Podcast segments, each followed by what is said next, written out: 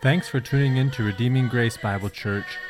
Here at Redeeming Grace Bible Church, it's our full conviction, as Paul told Timothy in 2 Timothy 3:16, that all scripture is God-breathed and is profitable for teaching, for reproof, for correction, and for training in righteousness, that the man of God may be complete, equipped for every good work. We pray as a result of this sermon, you come to see and know Christ more clearly and if you do not yet know Christ, that you might also come to see him as Lord and Savior.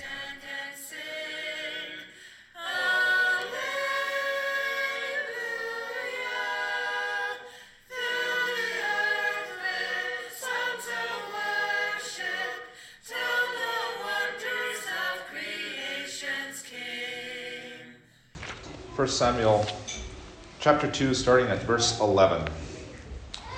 Then Elkanah went home to Ramah, and the boy was ministering to the Lord in the presence of Eli the priest. Now the sons of Eli were worthless men. They did not know the Lord. The custom of the priests with the people was that when any man offered sacrifice, the priest's servant would come, while the meat was boiling, with a three pronged fork in his hand, and he would thrust it into the pan, or kettle, or cauldron, or pot. All that the fork brought up, the priest would take for himself. This is what they did at Shiloh to all the Israelites who came there. Moreover, before the fat was burned, the priest's servants would come and say to the man who was sacrificing, Give meat for the priest to roast, for he will not accept boiled meat from you, but only raw. And if the man said to him, Let them burn the fat first, and then take as much as you wish, he would say, No, you must give it now, and if not, I will take it by force. Thus the sin of the young men was very great in the sight of the Lord, for the men treated the offering of the Lord with contempt.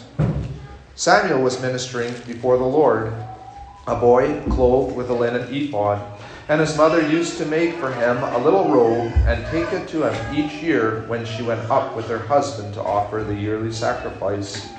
Then Eli would bless Elkanah and his wife and say, May the Lord give you children by this woman, for the petition she asked of the Lord. So they would return to their home.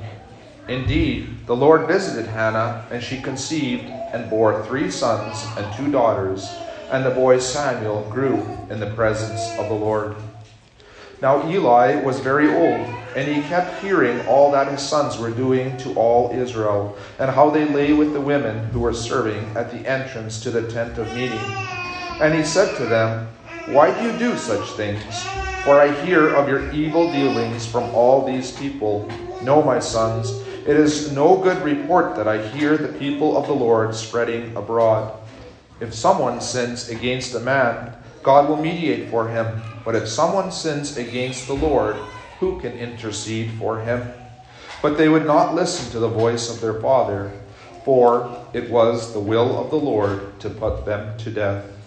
Now the boy Samuel continued to grow, both in stature and in favor with the Lord and also with man.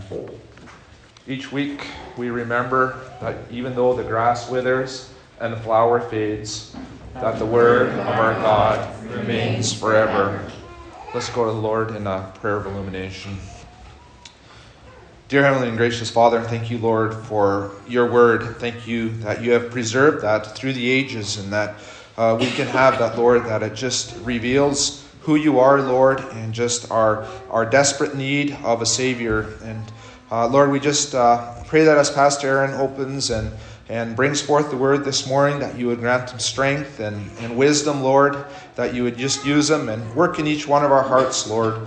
Uh, we're so easily uh, swayed and our minds wander so easily, Lord, to the, the things of this earth. And Lord, we just pray that you would just feed us uh, from your word, that we may be just uh, well watered, Lord, that we may be uh, like a, a, tree planted by streams of water, yielding fruit, Lord. And uh, may we just be encouraged and go forth and just uh, giving you honor and giving you praise, Lord, and just living our lives uh, for you. All this we ask, not because of anything in and of ourselves, but only through Christ alone. Amen. You may be seated.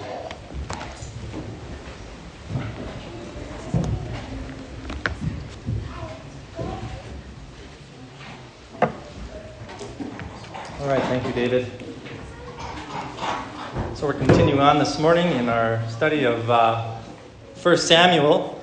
And of course, being um, Father's Day, we also, um, I guess in the Lord's providence, find ourselves with these two contrasting portraits. We could say uh, two different fathers or two different families, but certainly we see in this section a very strong contrast between the family of Eli and his sons and what the Lord is doing through Hannah and the raising up of young Samuel.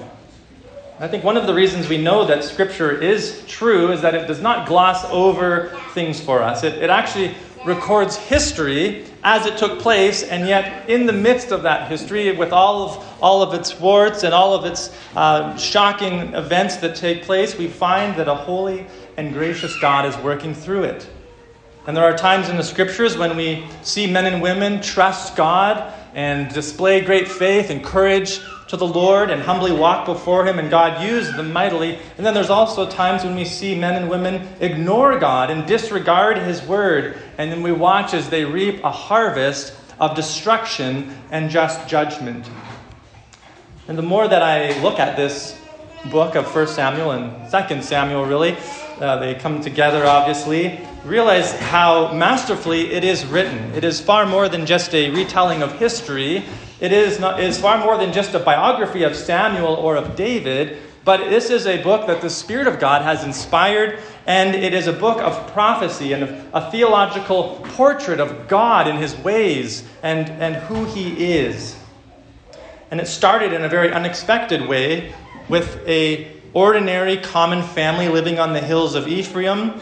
And yet Hannah was barren, we were told. She could not have children. And her story almost becomes a picture of the state of Israel. Not only are we told of this young woman who is barren, but we see that it comes in a time when the nation, the 12, the 12 tribes of Israel, are in a state of barrenness. We, we know that Judges ended with the, the statement that everybody did what was right in their own eyes, for there was no king in Israel. And so we have this humble, seemingly insignificant family, and yet Hannah, in a place of desperation, as they come to the the tabernacle at Shiloh, she offers up a prayer to God, praying for a son, and that if God would grant her a son, that she would devote him to the Lord all the days of his life. And we know that God was pleased to answer her prayer, and she did, in fact, have a son and named him Samuel.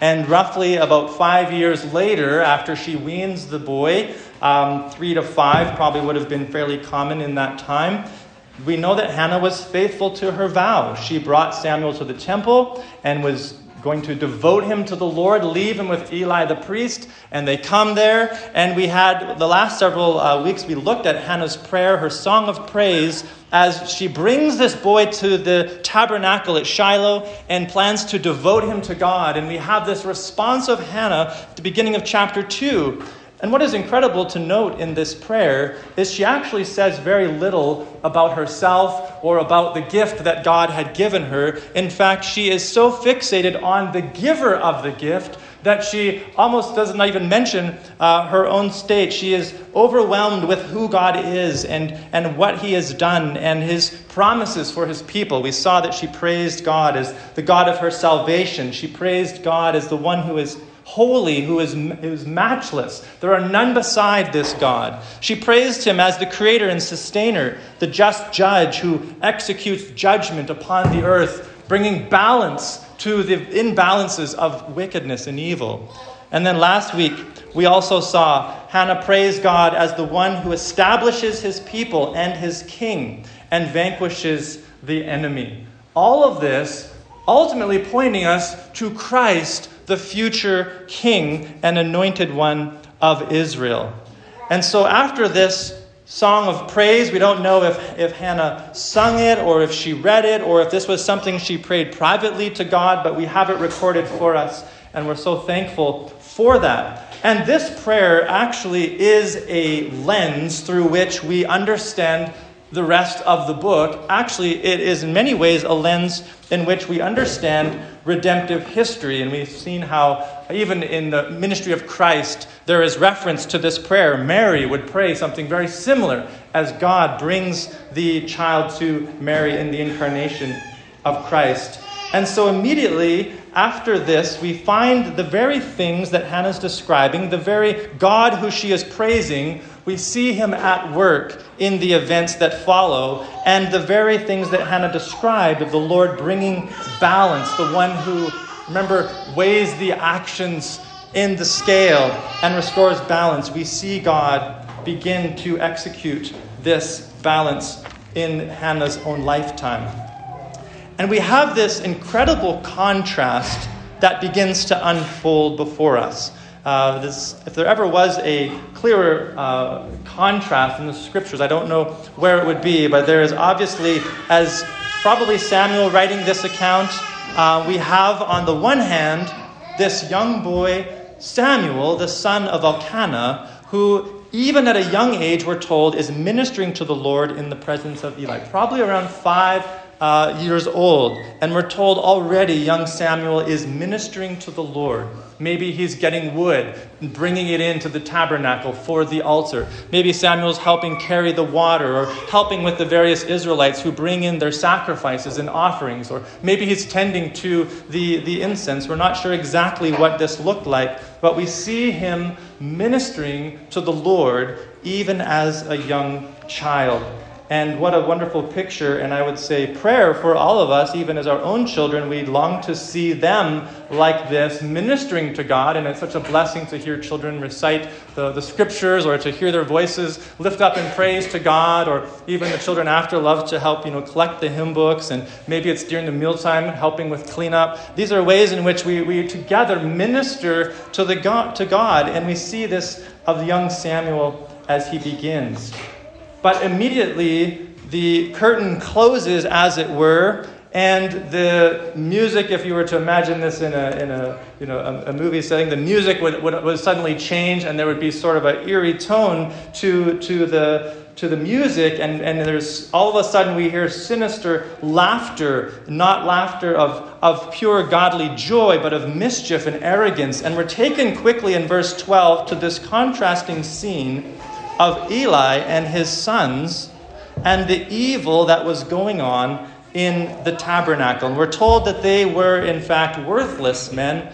Um, the, the literal uh, translation here actually would say sons of Eli, sons of Belial. Belial became a name in, in, in, the Old Testament and even into the New to reference wickedness, evil. In fact, it later became even a name that was associated with the devil himself. So we have the son of Elkanah, Samuel, ministering to God, but then we also have the sons of Eli, who are known to be sons of the devil, as it were, sons of wickedness, and we're told they did not know the Lord.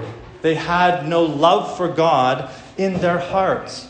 And we're reminded here of the grave situation within the 12 tribes of Israel. We see this bright light in the life of Elkanah and Hannah and, and God blessing them, but we're taken back to re- be reminded of how desperate of a situation we find ourselves here um, in the time of the judges. Well, the, the, last place you would hope to expect uh, to find corruption and evil and wickedness is in the very tabernacle of God, the, the very place that is supposed to, to represent God to his people, where the people can come and, and, and, and, and bring their offerings and praise and, and be served by the shepherds whom God has appointed. The last place we would hope to find this sort of uh, thuggish behavior at the sons of Eli. We're told that it is happening even in the very offerings that are brought. And we're told of two specific sins that they are guilty of here. First of all, they are randomly going throughout the, the various pots of the people of Israel as they're cooking their meat. And they are randomly selecting cuts of meat by jabbing a fork into the pot, and then whatever comes up out of it, they are eating. Now, we might say, well, what's the big deal? I don't quite see what's wrong with that. Well, we know in Deuteronomy 18, God gave specific instructions as to what cuts of meat the priests were to eat and what cuts of meat were to be devoted to the Lord as an offering. And so, by doing this, not only are they disregarding the Word of God, but they are essentially stealing from the Lord the very offerings that He said belong to me. And the, the second description we have is very similar. We're told that as the Israelite people were offering their animals upon the altar, and, and, and there is this fattened calf or, or sheep that is upon the altar. And the, the meat, according to Leviticus 7:31, it is supposed to be left on the altar until the fat had been burned off. And this too belonged to the Lord. He said, That portion is mine, it belongs to me. Only after the fat had been burned off and the meat cooked, then the meat could be given to the priests as their sustenance and their portion. So here again, we find they were stealing from the Lord, disregarding his commandment, and in effect, making a mockery of the sacrifices that God had instructed to have come to him. And this is the summary we have in verse 17 of this great sin that they were doing. Thus, the sin of the young men was very great in the sight of the Lord, for the men treated the offering of the Lord with contempt. And that word contempt is the, the same word that God would say to Moses in Numbers 14:11. He said, "How long will this people despise me? How long will they not believe in me in spite of all the signs that I have done them. And that word despise is the same word that is being used here this, this despising of God in the very place where he was to be worshiped and represented. Or the psalmist uses this same word in Psalm 10 for the wicked boasts of the desires of his soul, and the one greedy for gain curses and renounces the Lord. Same word there, renouncing the Lord. You see the seriousness of what they were doing. This isn't just, you know, being, being picky about what cut of meat that you wanted for dinner, but this is a, a mockery of the, of the God who saved them, who delivered them, a belittling of his sacrifice, a renouncing of the Lord, a despising of the Lord. And we find time and time again in the scriptures that there are few things that kindle the fury of God as when those who are supposed to represent him to his people take advantage of that position and abuse it and use their position to fleece the flock or to, to uh, elevate themselves, to promote themselves at the expense of the ones who they were supposed to serve.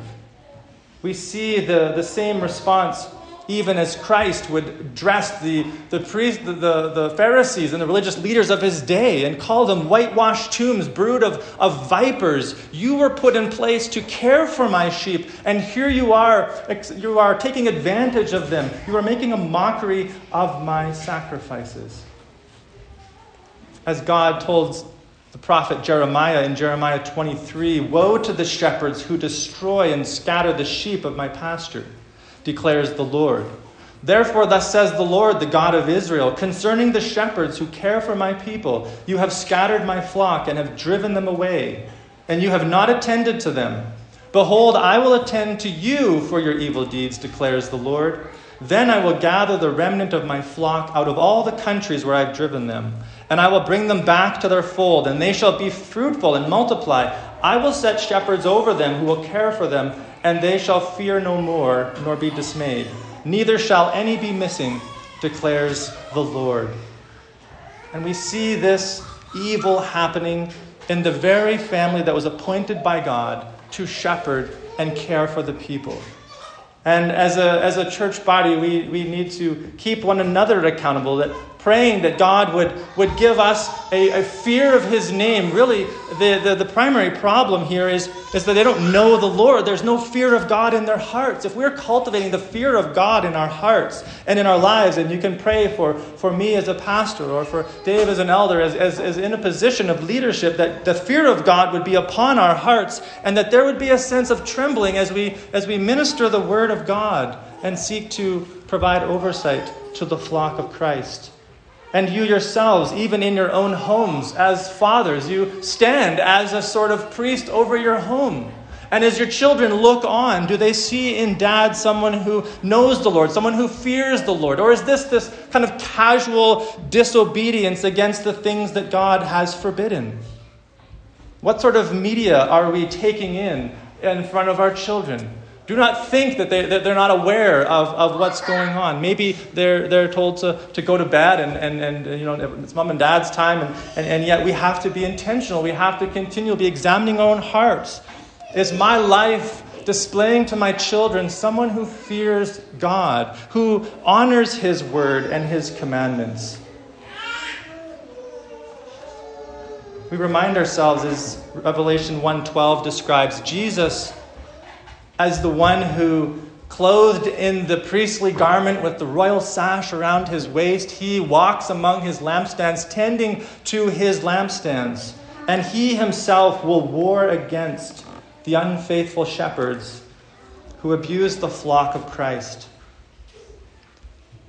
And just as the horror of this situation begins to set, settle upon us and we, we begin to realize the offensiveness here, um, suddenly again the, the, the scene changes and we're taken back to Samuel. And, and you see this back and forth as the author is building this strong contrast between this line of Eli and the son of Elkanah, Samuel.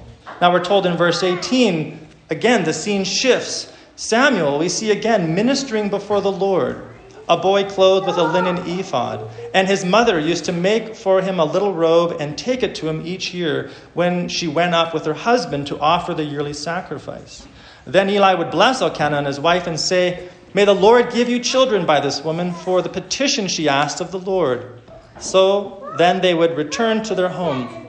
And indeed, the Lord visited Hannah, and she conceived and bore three sons and two daughters. And the boy Samuel grew in the presence of the Lord. And so we again see Samuel there in the temple. Now, maybe a few years older, he's getting taller and stronger. Now he's able maybe to bring in five or six pieces of wood instead of the one that he initially did. He's able to, to carry larger pails of water for the washings. And we notice that the, the little linen ephod that his mother made him is looking rather small. And we, you know, sometimes are, are, are shocked at how quickly our children may grow out of their clothing. And you kind of look at them sometimes like, oh my goodness, I got to dig out the next tub of clothes because his, his clothes are barely fitting on his body. And here's little Samuel in the presence of God with the, this ephod, and his mother graciously caring for him, nurturing him. No doubt, upon his mind, upon her mind, uh, though she devoted him to the Lord, we see Hannah continue to, to nurture young Samuel, to encourage him in what God has called him to. And she makes these clothings, these little linen uh, ephods for him and brings them to Samuel when they come for their annual sacrifice. And we could just imagine the, the scene uh, Hannah on her way to the tabernacle at Shiloh from the hills of Ephraim. And she would come over the, the, the, last hill and get a glimpse of the, the tabernacle in the distance. And maybe she would see the, the smoke, the column of smoke rising up from the tabernacle. And, and her, her steps would quicken as she is looking for her, her little boy. And she is carrying something in her arms for him. We, we have this tender picture of a mother and her love for her son, and how she would be eager to catch up with her son and see how he is growing, and presents him with this new ephod to wear. Is a wonderful picture of a God fearing family who is desiring to equip their son in the task that God has given to him. And maybe Hannah, as mothers like to do once in a while, would take from her, take her hand from her forehead and put it, you know, over to Samuel and see how much he has grown. And we get this summary statement of the boy Samuel that he continued to grow um, in the presence of the Lord. And again, this incredible picture of what we ought to desire for all of our children, and this, this indication that the, the, the, hand of God was upon this child. This is, this is the, the grace of God in his life. We don't want to just reduce it down to good parenting or bad parenting, but we see the grace of God in this boy's life and the answer to, to no doubt many prayers for him and God's purpose and plans through him. But even in our own homes, you know, we're told our children need many things. They, they need certain vitamins. They, they need to learn to ride their bike. They need to learn to throw a ball or catch a fish or use a, a pocket knife. And I know my examples all relate to little boys because that's who I'm raising. But uh, maybe your daughters, you know, need to learn to, to brush their hair and match their clothes properly. I'm amazed at how quickly, you know, little girls are concerned about their clothes matching. Whereas um, if I can get clothes on my children, uh, you know, is is usually a blessing. And, uh, and, and we, we're told all of these things that our children need. But do we desire that they grow in the presence of the Lord? If someone was to write an account of our homes, would it be marked by the means of grace that God has given? This is their greatest need. This is our highest calling, more than all of the various trinkets of Babylon that we might put upon them. And there's, of course, nothing wrong with learning to throw a ball or dress nicely. These are good skills to teach our children. But really, the, the, what is the chief desire of our hearts? Do we desire that they grow in the presence of God? Are we giving ourselves daily to the means of grace, opening the scriptures with them? Reading the word with them, instructing them in the ways of the Lord, using the, the maybe the tools like the, the, catechisms or learning to sing. I mean, we have been given so many resources, but we must put them to use, bringing children to, to worship. To, to, to gather with the saints and hear the, the gospel preached and hear the saints lift up their voice in song. All of this is a means which God has given us that our children also might grow in the presence of the Lord. And we see this was the case in young Samuel's life as God's grace was upon him and he was nurtured by God fearing parents who wanted him to be faithful in what God has given him to do. Now we move then back to Eli. And when we thought the, the scene was uh, dark enough, we find that there is actually further sins in which these uh, wicked sons of Eli are guilty of. And so in verse 22, we have a picture of Eli himself coming to his boys. We're not exactly sure what their ages. Um, obviously, it would seem to be young men at this point. And he confronts them on, on words and, and bad reports that he is getting regarding his sons. And we're told not only are they making a mockery of the sacrifices of God, but they also are committing sexual immorality with the young women who would come to serve at the temple. These may have been um, women who also took a vow of a Nazarite, devoting themselves to the Lord. Maybe other Levitical women who would come and, and help with things around the, the temple. Uh, I don't believe this is a reference to temple prostitutes. We know many of the pagan nations associated prostitution with their worship. But this seems to be more that these, these sons of Eli, Hophni, and Phinehas had been uh, maybe seducing these women, and, uh, and, and they, these women were not there um, as prostitutes, but they had been taken advantage of by these very men who were supposed to be servants of God, who were to be upholding the law, and this, this evil wickedness that they have been engaging in. Again, this is happening in the very midst of the tabernacle, the, the place where God's presence is manifest and, and put on display for his people. And so we just get this growing sense of the, the weight of their sin that is piling up to heaven against the Lord. On the one hand, Samuel growing and maturing in favor with God and in the ways of God, and the sons of Eli ripening in their sin and in their evil against the Lord. Now, Eli makes a very important um, statement here that actually is one of these themes that runs throughout the entire scripture as he's addressing his sons. He says in verse 24, No, my sons, it is no good report that I hear the people of the Lord spreading abroad. And verse 25, he, he makes this interesting statement. If someone sins against a man, God will mediate for him. But if someone sins against the Lord, who can intercede for him? But they would not listen to the voice of their father, for it was the will of the Lord to put them to death. So he raises this question. And it's a little bit difficult. I, I admit I don't have a perfect um, understanding of, of the, what's going on here. Many believe that um, there's actually a use of, of uh, uh, in the Hebrew language, words with, with potentially double meaning, which is why some translations, like the King James, will translate it if someone sins against a man, the judge will judge him.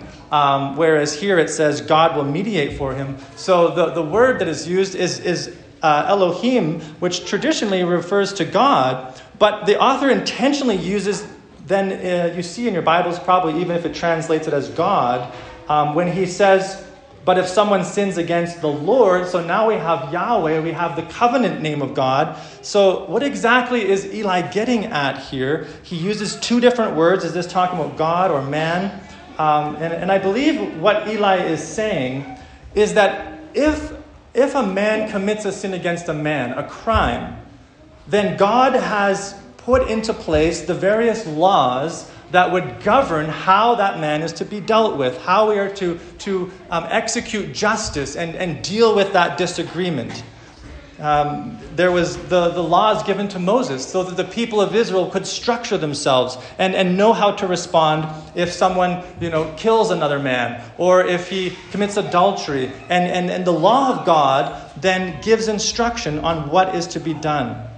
And Eli is saying, we have, we have the ability to, to deal with that. But, he says, if someone sins against the Lord, if someone sins against Yahweh, who can intercede for him? So now your offense is against God Himself. And the great question is who can intercede? Who will stand in the gap between you and God whom you've offended? There is no one, is almost the implication. No one can intercede if God Himself has set his face against you because of your sin. And I believe this is the, the essence of, of what Eli is, is confronting his boys with. If you will not repent, if you will not turn from this evil, who do you expect to stand in the gap between you and the wrath of God? Uh, it's interesting, uh, even as we think about the role of the high priest which Eli was, we may think, well, couldn't he offer a sacrifice to God or, or make some atonement uh, for the, the sins of his son? But really, the question that Eli is raising is that of a mediator.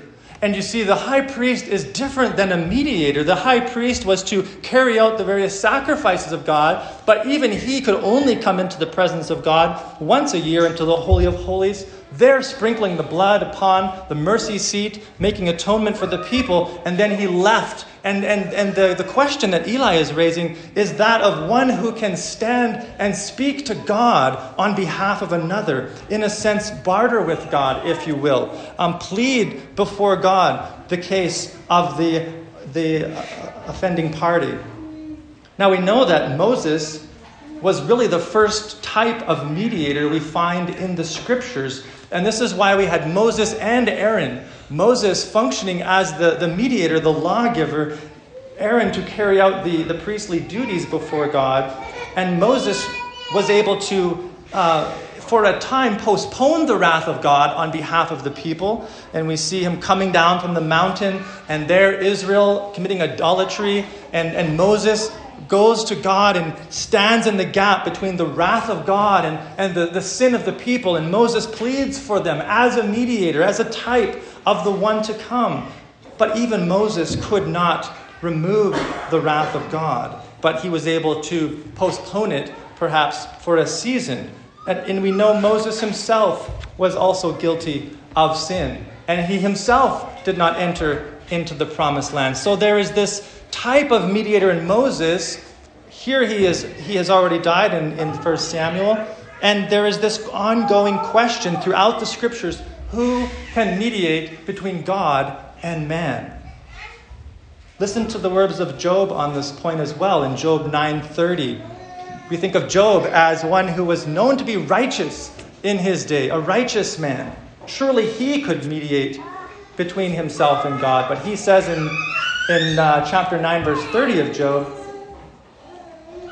If I wash myself with snow, or it could be melted snow, and cleanse my hands with lye, yet you will plunge me into a pit, and my own clothes will abhor me. For he is not a man as I am, that I might answer him, that we should come to trial together. There is no arbiter between us, who might lay his hand on us both. Let him take his rod away from me, and let not dread of him terrify me. Then I would speak without fear of him, for I am not so in myself. Job says, even if I could wash myself with melted snow, we think of maybe glacier water. You know, everyone is all uh, excited about glacier water, the cleanest water on the planet, apparently. Even if we could wash ourselves with glacier water and in cleanse our hands with the strongest soap available to man, Job is saying, still, I would be plunged into a pit and my own clothes would abhor me. You see, there is this ongoing problem for humanity as to who can mediate between God and man. And for us who live on this side of the cross, we have the blessing of knowing God's answer. The only solution that is truly put forward to this ongoing problem of humanity, which, as Paul said in 1 Timothy 2 5, for there is one God, there is one mediator between man and God, the man Jesus Christ, who gave himself as a ransom for all, which is the testimony given at the proper time. And even today, as we rejoice to, to celebrate in the, the ordinance of baptism, and in baptism, we, we see the picture of what Christ does, how Christ is able to resolve this problem of humanity, the need of a mediator, the need of God's wrath to be removed and satisfied. Christ stands as the better Samuel, the better Moses, the true mediator of his people, for those who will come humbly and repent of their sin and believe upon him. And it's by the, the Holy Spirit that we are truly washed, truly cleansed of our sin. A washing that the cleanest water could never accomplish and the strongest soap could, could never accomplish. Paul writing to Titus, says, But when the goodness and loving kindness of God our Savior appeared, he saved us not because of works done by us in righteousness, but according to his own mercy, by the washing of regeneration and renewal of the Holy Spirit, whom he poured out on us richly through Jesus Christ our Savior, so that being justified by his grace, we might become heirs according to the hope of eternal life. You see, the problem that Eli is raising is actually a problem for all of us.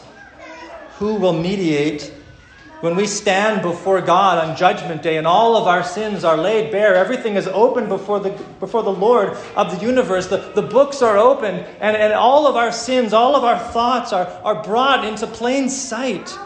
Who will stand between us and the wrath of God. And there is only one, the man Jesus Christ, who himself carried the full weight of God's wrath upon his shoulders at Calvary and cried out, It is finished, it is accomplished, the atonement is sufficient for all who will humble themselves, come to Christ, and repent of their sin and believe upon him, that we must abandon any notion of representing ourselves before the King of Kings.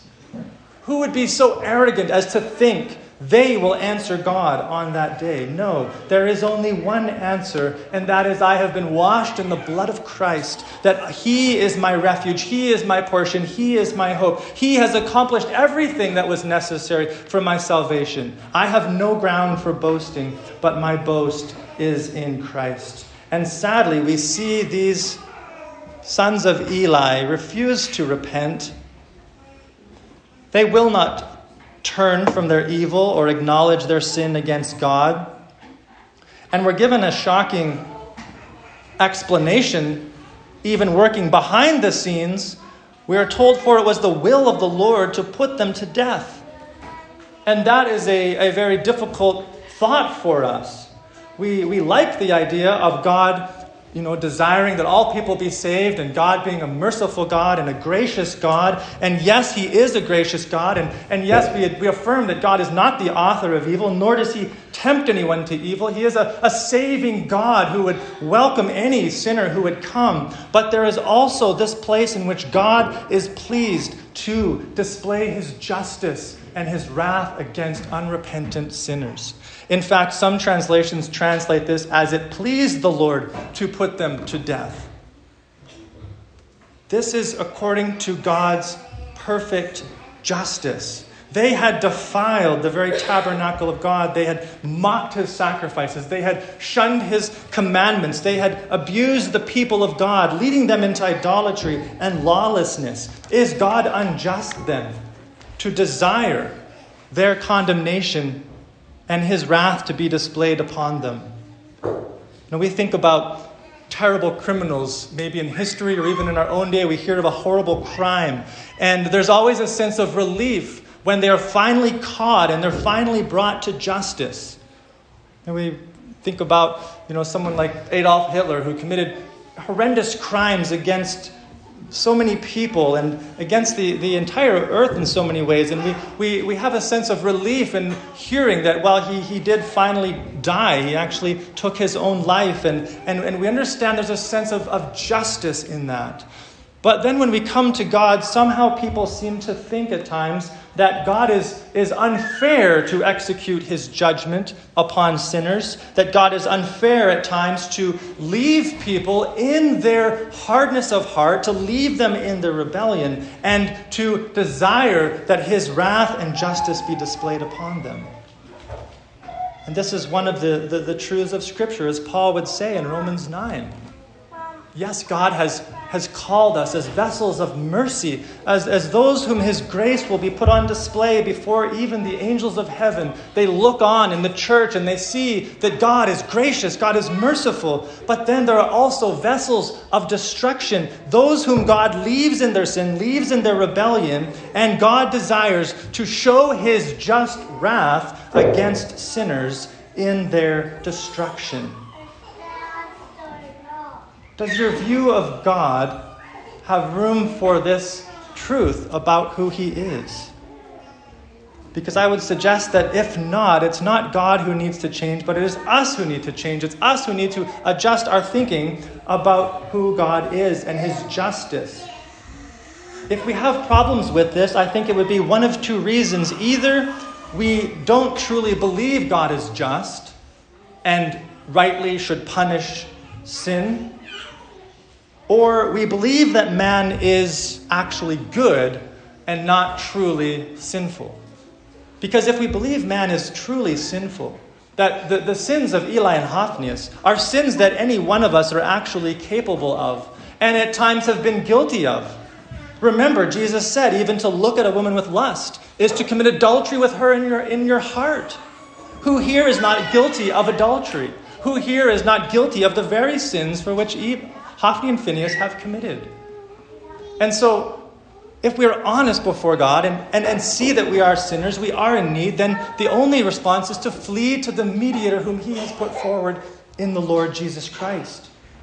Do not justify yourself. Do not try to find someone who is a little bit worse than you and so you can feel better about your own sin. Rather, renounce your sin, be crucified in Christ, come to Him that you might die, identifying with the death that He died upon the cross. So, as Paul would say, I have been crucified with Christ, but it is no longer I who live but Christ lives in me. That is our great need. That is the need of every man, woman, and child to be born again of the Spirit, to have Christ mediate our case before God, to be washed in his blood. Do you realize that even repentance itself is the gift of God? That we can't even repent, repent properly apart from the convicting and enabling power of God's Spirit. And this is actually very helpful. It may seem initially like, well, if I can't repent, then what's the point in trying? What's the point in doing anything? But instead, what you ought to do is even as Jesus said, trust the Father loves to give good gifts to his children, which is the Holy Spirit. Come to God, ask, Father, help me. As David prayed, create in me a clean heart, O God.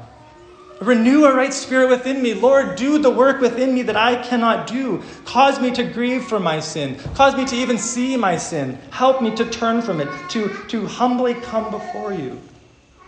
And this also helps us as we deal with unbelievers around us. Maybe it's a hardened family member who is, who is evil and, and wicked, and they constantly say terrible things about you. Or maybe the coworker who just seems so hardened against the gospel, so indifferent to his own sin.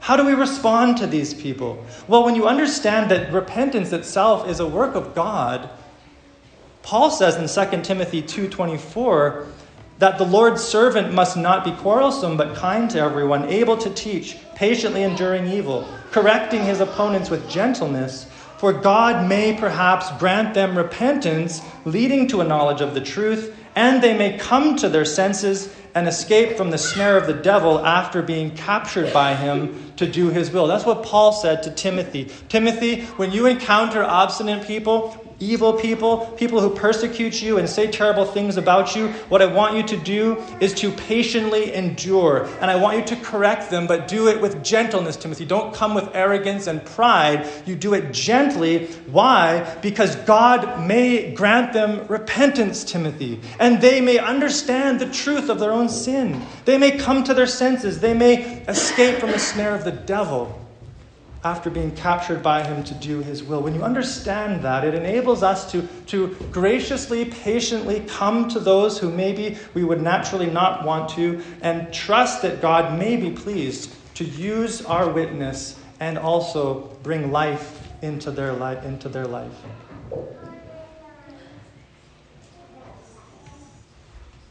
Then we finally get this closing statement again regarding Samuel after this gloomy picture of this sons of Eli. Again, in verse 26, we're told now the boy Samuel continued to grow, both in stature and in favor with the Lord and also with man. Again, this contrast. And what's fascinating in Luke 2:52 as Luke describes the growing up of Christ, Jesus in his incarnation, Almost the exact same phrasing is used in Luke 2:52 and Jesus increased in wisdom and in stature and in favor with God and man. You see Samuel is a type of Christ that God is putting forward as his answer to the wickedness of his people. He is the means through which God will proclaim his word, call the people to repent, establish the king.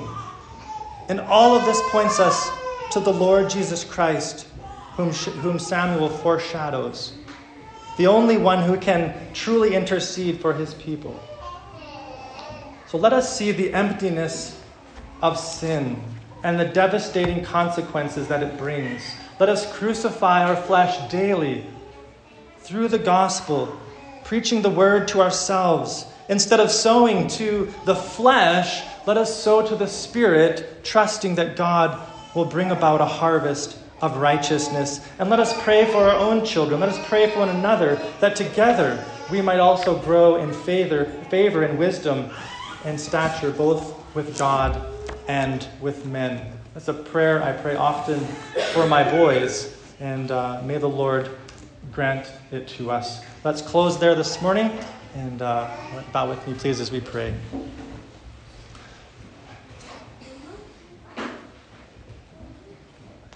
Father, we come before you, and Lord, we, Lord, we acknowledge that we are often so uh, nearsighted. Lord, that there are so many things that we, we miss or we maybe presume upon your grace, even as Hophni and Phinehas did, presume upon your kindness. Lord, I pray that you would instill within us a deep sense of reverence and awe, not only as we gather together in your name, but even in our homes, Lord, that you would just bring conviction where we are indifferent to our sin. Lord, we, we see how you have mercifully, time and time again, put forward a Redeemer in, in history. So many times you could have completely destroyed humanity off the face of the earth. We know that you came very close and yet still preserved a line through Noah.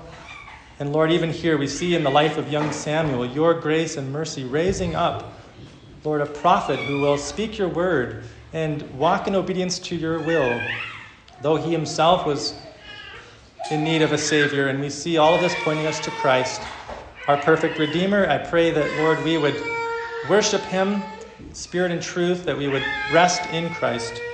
Help us to, Lord, abide in your word richly. And I ask this now in Jesus' name. Amen.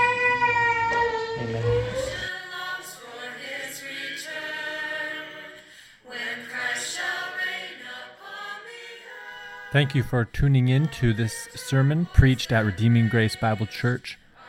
If you would like to find out more about Redeeming Grace Bible Church or find other sermons and resources, please visit us online at www.redeeminggracechurch.ca.